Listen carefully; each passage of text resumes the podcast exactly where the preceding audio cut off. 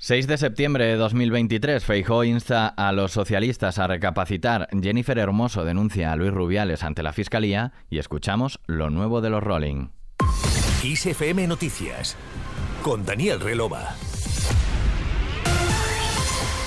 El líder del Partido Popular, Alberto Núñez Feijó, ha instado este miércoles al presidente del Gobierno en funciones y secretario general del PSOE, Pedro Sánchez, a recapacitar y decantarse por los pactos constitucionales. Recapacitemos. En este momento no tenemos que decidir entre aceptar el chantaje o nuevas elecciones. Tenemos una tercera vía, que son los pactos constitucionales entre los partidos constitucionalistas. Y esa es la vía que quiere la mayoría. Y es que la mayoría de los españoles ha votado en favor de esos pactos, en favor de esos acuerdos, en favor de mirar para adelante, en favor del el abrazo entre los españoles, en favor de las políticas de consenso y de la política de altura.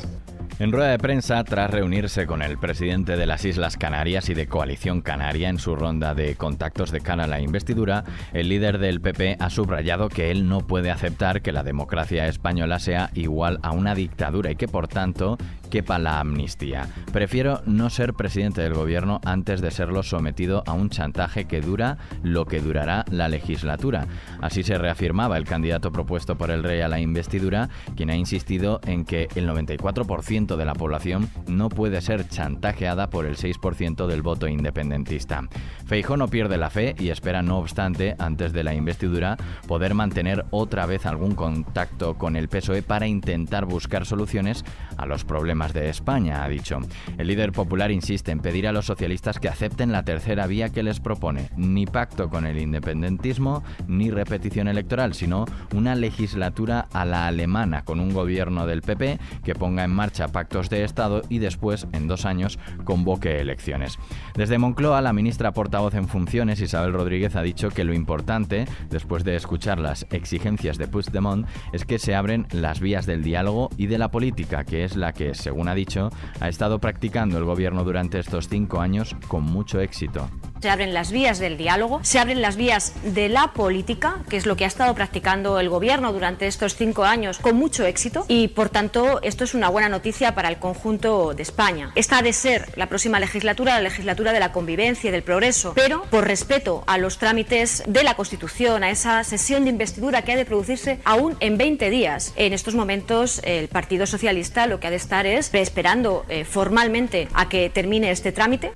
Rodríguez negaba también que hayan comenzado las negociaciones para la investidura de Sánchez al señalar el PSOE está esperando formalmente que termine la sesión de investidura del candidato del PP, Alberto Núñez Feijóo, a quien critica de intentar meter el miedo en el cuerpo a los españoles al decir que viene el lobo, que se rompe España y que los socialistas estamos atados.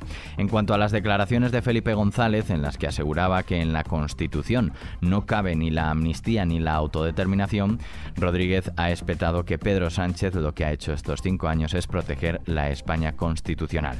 Payete y su consejero delegado vuelan a Arabia tras irrumpir STC Group en la Teleco. El presidente de Telefónica, José María Álvarez Payete, y el consejero delegado de la compañía, Ángel Vilá, han emprendido un viaje a Arabia Saudí para entrevistarse directamente con la cúpula de la operadora STC Group y las autoridades del país para conocer sus intenciones. El viaje se inicia unas horas después de que el gigante saudí anunciara que había había comprado el 9,9% del capital de la Teleco española, convirtiéndose en su principal accionista. Desde el gobierno, la vicepresidenta primera del gobierno y ministra de Asuntos Económicos y Transformación Digital, Nadia Calviño, ha afirmado sobre este asunto que se están analizando todos los factores de esta operación con el fin de proteger los intereses estratégicos de España. La empresa se ha puesto en contacto con el gobierno ayer y eh, ha transmitido el carácter amistoso de la operación, ha expresado su intención de no proceder a la toma de control de la empresa y considera que esta eh, operación tiene que ser interpretada en clave de apoyo al equipo directivo y la estrategia de Telefónica y apoyo a España. Pero ya le digo que lo que estamos haciendo es analizar todos los factores relevantes en este caso para determinar la aplicación de los mecanismos que hemos puesto en marcha y hemos reforzado desde que llegamos al gobierno en un eh, objetivo de proteger los intereses estratégicos de España, pero al mismo tiempo seguir teniendo nuestro país como un foco de atracción de inversiones extranjeras que están siendo fundamentales para impulsar el crecimiento económico, la creación de empleo de calidad en nuestro país y también la modernización tecnológica. Calviño ha querido lanzar un mensaje de confianza y de tranquilidad al respecto y ha resaltado que el Ejecutivo ha reforzado durante sus mandatos todos los mecanismos de protección de las inversiones exteriores y se encuentra analizando los elementos que rodean a esta compra desde el punto de vista del sector de actividad, su relación con la seguridad y la defensa de España, la participación en el capital y el ejercicio de los derechos de voto.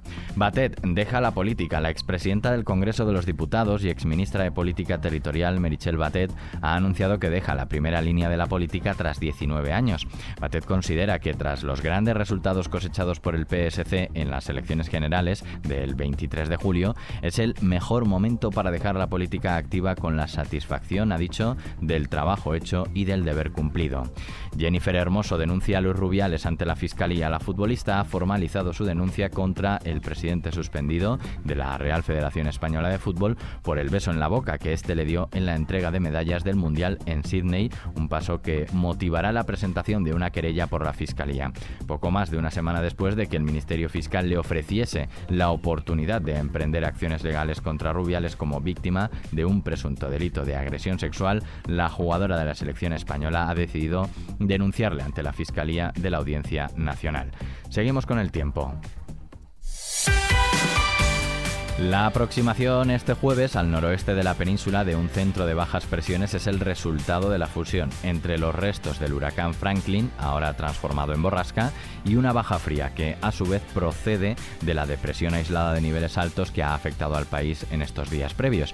En estas zonas se prevé nubosidad media alta y nubes de evolución con posibles chubascos y tormentas en el tercio noroeste, más probables en Galicia, Asturias y norte de la meseta. En el resto de la península, cielo poco nuboso con algunos intervalos de nubes altas. En Canarias habrá intervalos nubosos y en el resto de la península bancos de niebla matinales en montaña en el área mediterránea. Las temperaturas mínimas subirán en la mitad oeste peninsular, mientras que en el área del Cantábrico los termómetros marcarán valores especialmente altos para esta época del año. Terminamos.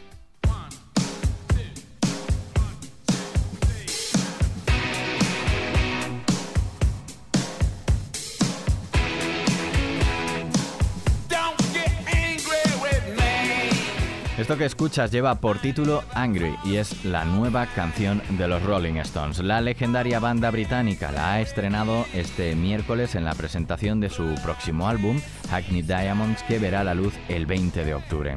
Este nuevo disco viene con muchas sorpresas como la aparición de Paul McCartney o la colaboración de Elton John. De momento, podemos disfrutar ya de este nuevo tema con su correspondiente videoclip protagonizado por la actriz Sydney Sweeney, conocida por sus papeles en Euphoria o The White Lotus. Pásate por kissfm.es para ver y para escuchar este tema al completo y conoce más detalles del vigésimo cuarto álbum de estudio de los Rolling Stones. Con las satánicas majestades terminamos este podcast de XFM Noticias con Paula San Pablo en el control técnico y Daniel Relova quien te habla en la producción. La música y la información actualizada siguen en XFM. Hasta la próxima.